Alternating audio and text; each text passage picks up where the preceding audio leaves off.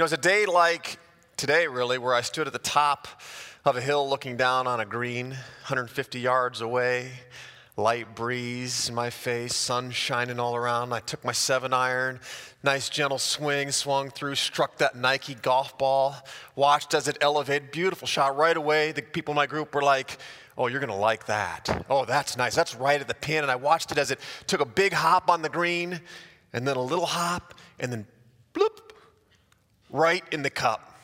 And it's like everything went in slow motion. All my friends were like, Did that go in? And I'm like, Yes, it went, you know, and slapping high fives and cheering. And it was awesome. It was this incredible moment. It was fantastic. A whole, how many professional golfers did you see hit a hole in one last week on the PGA Championship? I didn't see any. Don't look at the rest of my scorecard though, because it was ugly. It's good to have those professionals back on TV. It's good to have uh, some NBA, some Major League Baseball, hockey, NFL possibly coming. I was thinking about teaching on vision this week, and I started thinking about this hole in one. I started thinking about these sports. One of the things these, these sports all have in common is that they all have scorecards, right? They all keep score. And so I started thinking, you know, what does a hole in one look like for the church? What does a hole in one look like now in the middle of a global pandemic for the church? Does it look different? What's our scorecard? You know, we keep, we keep score in sports so that we can know who's winning and who's losing. And I think it's important for us to have a scorecard in the church so we can know whether we're winning, whether we're gaining ground on our mission, or whether we're losing ground on our mission. And I think this is especially true at a time like this when it feels like so much has been lost, when, when, when so many plans have changed, it can feel like maybe we're not doing things right anymore. At times, it feels like we're being kept out of the end zone, or maybe like we're being kept off the playing field altogether. We keep hearing these are unprecedented times. Anybody tired of hearing that? Yeah. You know, I think it's not true. I don't think these are unprecedented times. This isn't the first time things like this have happened. Our world, in fact, has seen much worse. This might be the first time you and I have experienced a global pandemic. It might be the first time, or this might be like the, the, the, division, the hostility, the anger that we see might be greater now than what we've ever seen in our lifetime. But the world has experienced much worse. And the church has definitely seen much worse. In fact, I think if we look at the first century church, we'd be surprised to see so many similarities between their circumstances and our own. For example, they had no buildings to worship in. In fact, they, they were separated and scattered into small groups and they were forced to worship in home. In fact, the first 300 years of the church, of the Christian church, severe persecution kept them dispersed. And on top of this, in 250 AD, there was a pandemic that spread through the Roman Empire. Did you know this? It was killing 5,000 people a day in the city of Rome alone. Amazing similarities between the early church and what we find ourselves in today. Peter, who was one of Jesus' closest friends, was a leader in starting the church in one of the early churches. And I want you to listen to how he opens his letter and what he says to the Christians living in those strange days. He writes this He says, Peter, an apostle of Jesus Christ, in other words, on mission for Jesus Christ, to God's elect, those exiles, those people who were chosen by God to be in his family, scattered throughout the provinces of Pontus, Galatia, Cappadocia, Asia, and Bithynia. May grace and peace be yours in abundance. He says, Church, followers of Jesus, I know you're going through a really difficult time right now. I know you're dispersed. I know that we can't worship like we want to. We can't live like we want to, experience the full freedom that we want to. But this doesn't change the fact that God chose you to be part of His family. And remember what that means. It means that all of His grace and all of His peace are available to you even now in abundance. We are part of that same church today that Peter started. Peter says the same thing to you and me this morning. He says, I see you separated. I know you're being forced apart uh, uh, right now and, and aren't able to do things like you used to, but wherever you are, whether you're in Galatia or Grundy County, whether you're in Cappadocia or Waterloo, Cedar Falls, Waverly, online or offline, wherever you are, that's where the church is. You are the church. You're part of God's family, the elect. You've been chosen to represent Him wherever you are, whether you're in your home, whether you're back at work in your office, in your neighborhoods, in your communities, and above all, God's grace and peace are available to you in abundance even now. I think what Peter's doing is so important for us to remember right now. He is casting vision by defining who we are right now in our current reality as we try to follow Jesus through really difficult times, uncertain times. And don't miss this because I think this is really important. And when Jesus died, everything changed for his followers. And when there was severe persecution, lives were completely upended. And for anyone who was keeping score at that time, it certainly seemed like followers of Jesus were losing. And the mission was all but over, right? People are being scattered into exile just to survive. And all of a sudden, there's, there's nothing normal about their lives. There's nothing that looks familiar. The life in front of them with Jesus looks completely different than the life behind them with Jesus. And before they could determine or figure out a vision for the future, they had to take time to get clear on what they knew to be true about their current reality. And for Peter, it starts with remembering who you are. Now, we might not be battling the same kind of severe persecution that they were, but in terms of being in unfamiliar territory, with an unpredictable future, I think we can relate. I think our, our, our situations share some similarities. And Peter reminds us you know, vision isn't always about being able to see what's ahead of us. It isn't always about looking into the future. And thank God, because I don't know about you right now, I don't know what the future holds. Everybody has some ideas about what the school year is going to look like. I don't know what's going to happen. I don't know what the future holds for my kids, for coronavirus and a vaccine, for our economy, for the church. The vision isn't always about defining what will be. Sometimes vision is about defining what is right now. And right now, that's what vision is. Vision is as much or more about defining what is as it is defining what will be. We need to look at our current reality, and we can learn a lot from Peter about how he defined reality for the church in the middle of a crisis.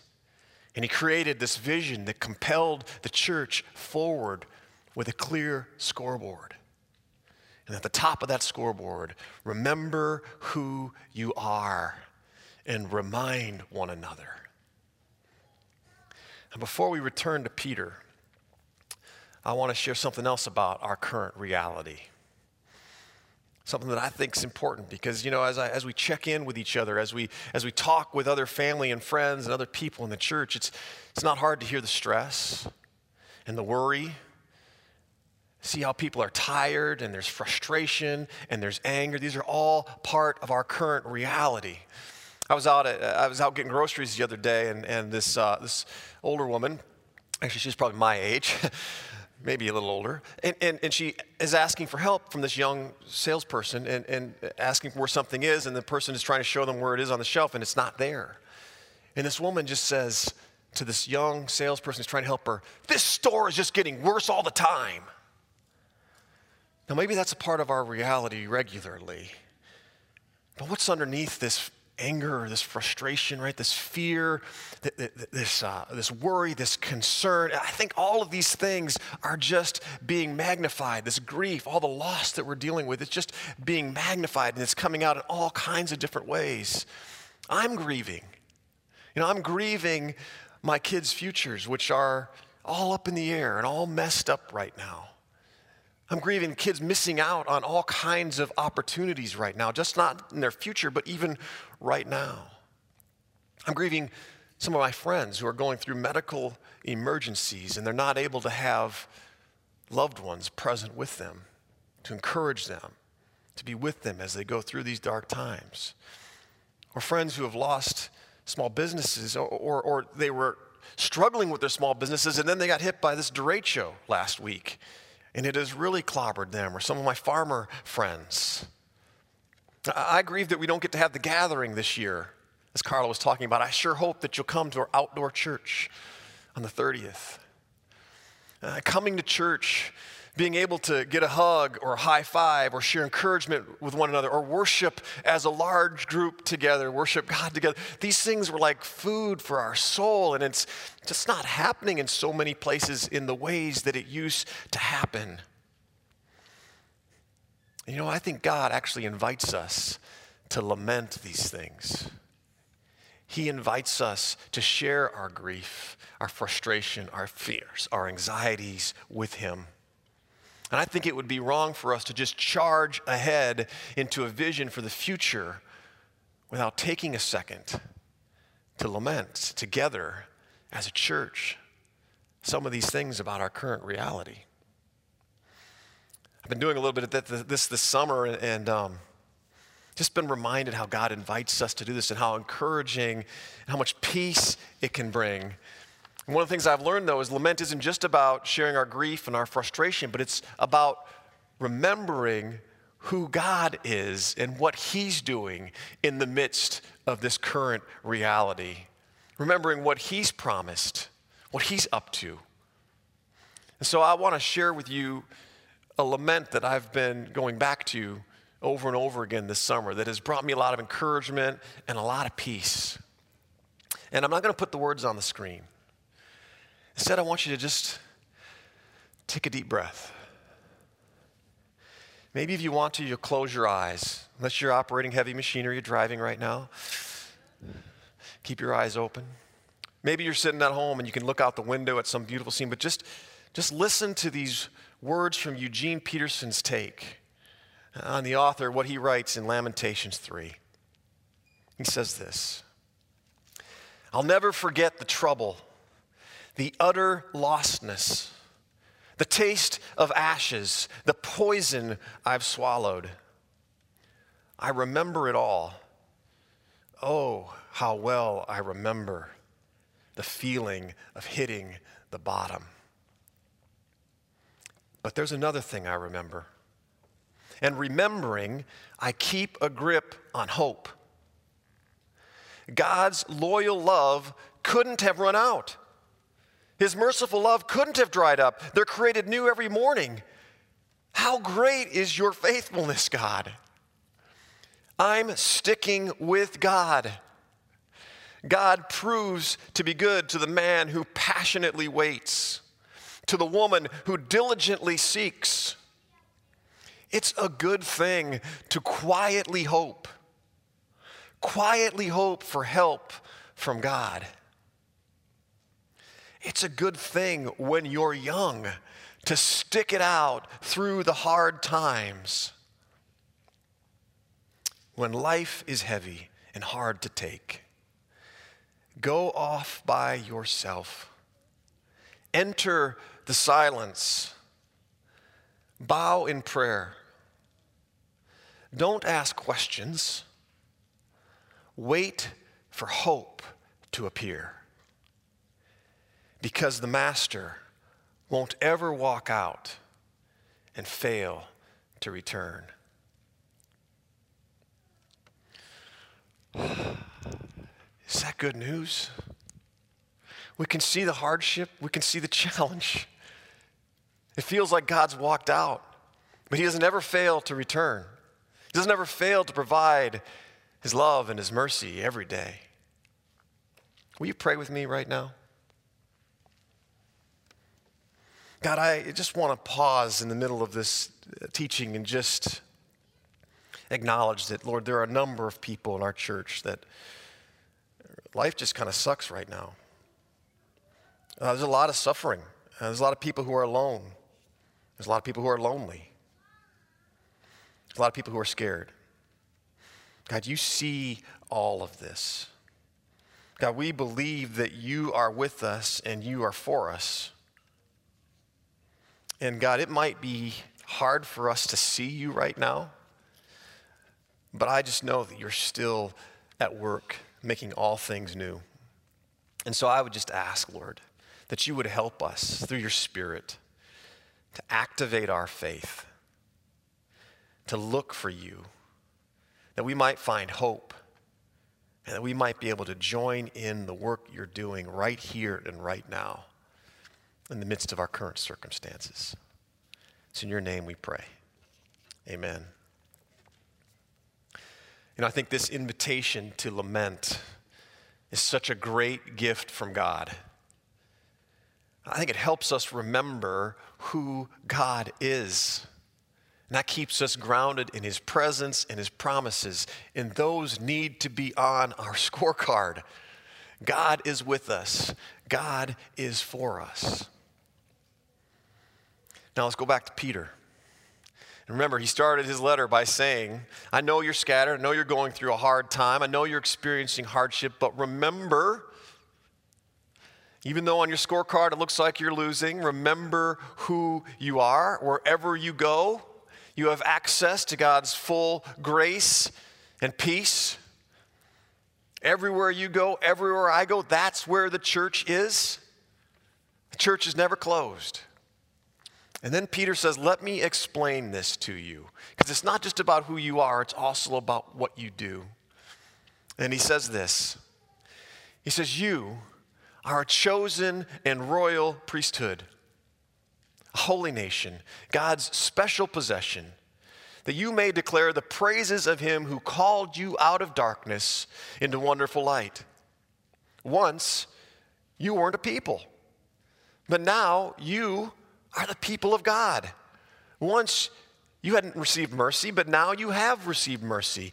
Dear friends, I urge you then, as foreigners and exiles, abstain from sinful desires which wage war against your soul, and live such good lives among the pagans that though they accuse you of doing wrong, they may see your good deeds and glorify God on the day he visits us. In our lament, we remember who God is in the midst of challenging times, uncertain futures. And for Peter, it seems just as important to remember who we are and what we are invited to do, how we're invited to live in these uncertain times. And he reminds us everything around the world can change, but who we are, how we're invited to live, remains the same. When Pete says, Peter says, you are a chosen royal priesthood, he isn't just throwing out a bunch of fancy words. It's not just about an identity of who we are, he's also saying something about who we do. He's actually looking back in history to another time when God's people were disoriented because they found themselves in a completely new reality. They'd been rescued from slavery in Egypt and they're wandering in the middle of this desert. And what was ahead of them looked nothing like the life that was behind them. And as they looked at the life behind them, they actually gave that a much higher score on their scorecards than the life that was ahead of them. And they wanted to go back to Egypt. And God invites Moses up on the mountain and says, Let me help you out. Let me help you define your place in this new reality. And he says to them, You know, if you'll follow me, if you'll obey me, if you'll do what I'm, what I'm leading you and asking you to do, he says this He says, Then out of all the nations, you will be my treasured possession, my chosen people. You will be for me a kingdom of priests. a holy nation. What's God mean, a kingdom of priests? What is this, this, this priesthood that they're talking about? Well, back in the day, priests, right, they were, they were chosen to represent God to everyone else. They didn't just speak for God, but they served God and others. They were his ambassadors. God poured his life and his blessing into them, filling them up, and it would overflow onto other people. Now, fast forward to the final book in the Bible, the book of Revelation, and John sees this vision of these people and all these creatures who are praising Jesus together in a big worship experience. And they're praising Jesus for his sacrifice on the cross, which paid the debt for our sin, essentially buying us back from death so that we could enter into life, into God's kingdom. And then they sing this line they say, And you have caused them to become a kingdom of priests for God. Peter says, Don't let uncertainties rob you of your future. Your identity and your role as members of God's family, as His church, remain the same yesterday, today, and forever. You are God's ambassadors, the vehicle of God's blessing to the world. Put that on your scorecard. In uncertain times, Peter chose to focus on what he knew to be true about the church's current reality, defining who the people were and what their role was as the church, as followers of Jesus. And if you are a follower of Jesus, this is your current reality. You are an ambassador, a vehicle of his blessing, here to pass that blessing along to other people. And if you are not a follower of Jesus, this is the life you're being invited into.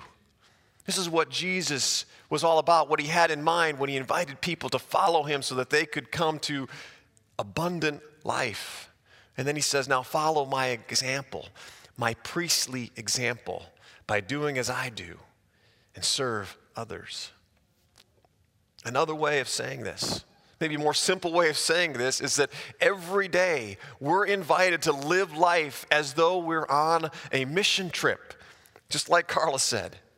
We're to take what God gives us. He pours out these blessings. He gives us strengths and talents and gifts and resources and all this stuff. And He says, take them, let them bless you, let them bless your family, and then share those blessings with the people around you as a holy nation of priests so that people who don't know God can encounter Jesus. And who knows, maybe they'll even come to put their faith in Jesus and when God comes back, they'll be praising Him right along with us. That's a hole in one. Peter doesn't say anything about prioritizing getting the church back together as fast as we can to worship together. Don't hear what I'm not saying. I'm not saying that's not important at all. I'm not saying important things don't happen. This, this is an important time for us when we gather together. But it's not the core identity and role of the church. And if we think it is, we've missed Jesus' intention with establishing the church. That's not God's mission for our church. God has a church for his mission. God doesn't have a mission for the church, God has a church for his mission. It's kind of like, you know, a football team. You don't see them score too often when they're standing in the huddle. Right? They have to break the huddle in order to score. It doesn't mean what happens in the huddle isn't important. They get rest, they get encouragement, they coach each other up, they celebrate. They all kinds of important things happen in the huddle. But the world is waiting for the church to break its huddle and go out and make a play so that they can cheer the big score. Every day, we're invited to live our life as though we're on a mission trip. At our staff meeting last uh, Monday, Chris Hoskinson shared a great story of somebody who's from our church who's doing this exact thing right in the middle of these hard times. In March, Michelle Stricker was forced to close down this photography business that she owned and operated for 10 years because of the coronavirus. And uh, been a source of great passion and purpose and income for her for 10 years. And all of a sudden, it's gone. And, and so she took some time to be with her family. And then she decided, you know what? She took some time to reflect on who she was and who she is. And she remembered some of her gifts, one of them being this incredible penmanship and this passion, how she used to enjoy making signs for people. And she started praying about what she could do. And then God nudged her. And I'll let her finish telling you the story. Take a look at this. One time I was going through a really rough patch in life and I was given this this card um, about the same size as my SMAC cards. And all it said on it is, You will heal. Um, still to this day, I have that card. And it was three simple words. And I still have it. And I still, like, if I'm going through that drawer and I pull that card out, it still sort of takes my breath away. And so when my photography business was forced to shut down due to the pandemic, and I was home trying to homeschool my children and um, had some downtime, I prayed for a little nudge of what to do next. Um, and then in the middle of the night one night, that card came to me that you will heal. And I was like, that's it. It, it, it is a gift given to me from, from God. And, you know, I love photography and I, that fulfills me so much getting to meet people and, and capture those milestones. Um, but I just knew, I just just had this feeling and like I said, this nudge that I was made to do more. So SMAC stands for spreading messages of uh, affirmation, compassion, and kindness. When I first wrote my, my first pack, my hope was that somebody received a card like I did and it changed their life. Now, I mean, a short month, four months later, I receive dozens of pictures and videos and stories and so it's just, I mean, I have goosebumps now talking about it. It's just incredible to see what people do with these cards. It's actually people that are giving them, that it's fulfilling them, and it's giving them something to look forward to doing, and they love sharing. And so it's really both sides, the giving and the receiving, and it's just, it's just crazy. I think the world needs to see more good. People are just going through so much. This is affecting people in so many different ways. Um, and I just think God wants us to see the good. Um, and I think this is just a little glimpse, an easy way for people to share the good.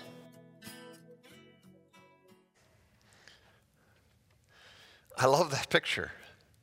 I see the good. I mean, I mean, just look at all that God has done as, as she took stock of, Uh, of her own woundedness her own strengths. You know, she had this time where she received encouragement from someone else. She's got these gifts that she can share with somebody else. She has this, uh, this opportunity, this open time. It's, it's an amazing story. And do we think that people need messages of affirmation, compassion, and kindness right now in our current reality? Absolutely. And I love it because this is contagious too. What Michelle did, uh, she knows how tough things are going to be for our teachers. Carla was praying about that this morning for our teachers and our students as they go back to school. She actually designed a package, uh, one of those SMAC packs just for teachers to be able to give encouragement to other teachers and to students and and um, and she was selling like these like crazy in a number of different states. And then one of her friends finds out about it and says, you know, we ought to buy these packs for teachers. So they don't have to buy them themselves, so that they can use them with students in their classrooms and with other teachers in the schools. And they got a group together. I don't know how many.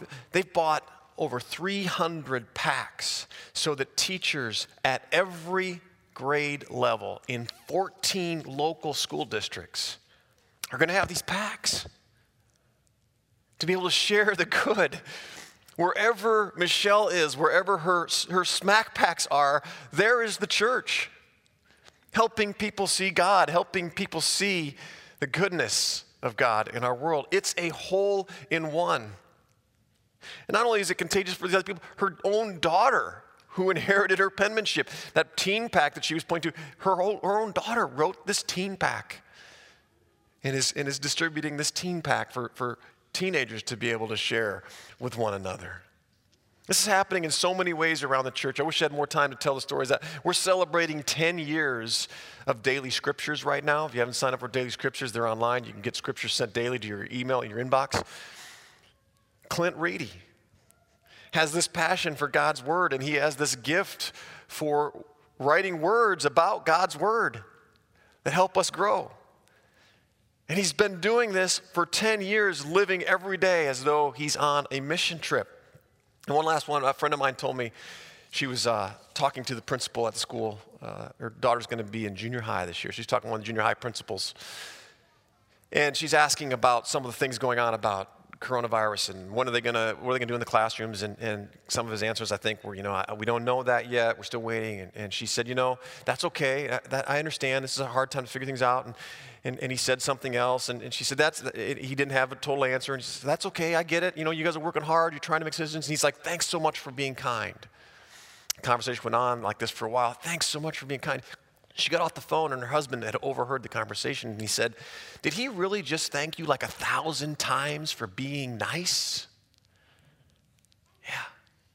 It stands out in our current reality the fruit of the Spirit kindness, patience, gentleness, faithfulness, self control, joy. I read this week about a large group of people who don't believe in God, who were polled in March about spiritual matters. And the poll showed that nearly 25% of this group of people are now seeking God as a result of this pandemic. Some of them for the first time in their lives. Maybe, just maybe, God wants to use this time to break the church out of our huddle and to go make some plays on the field, to give the world something to cheer about. That's our current reality. God is with us. God is for us. You are his dearly loved, blessed ambassadors, invited to share right now fully in his grace and peace and pass it on. This is our vision. How will you be the church right where you are today. Let's pray.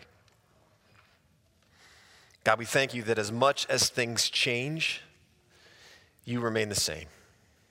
As much as we might be uncertain about some things, we can be certain about others. We thank you for your presence. We thank you for your promise.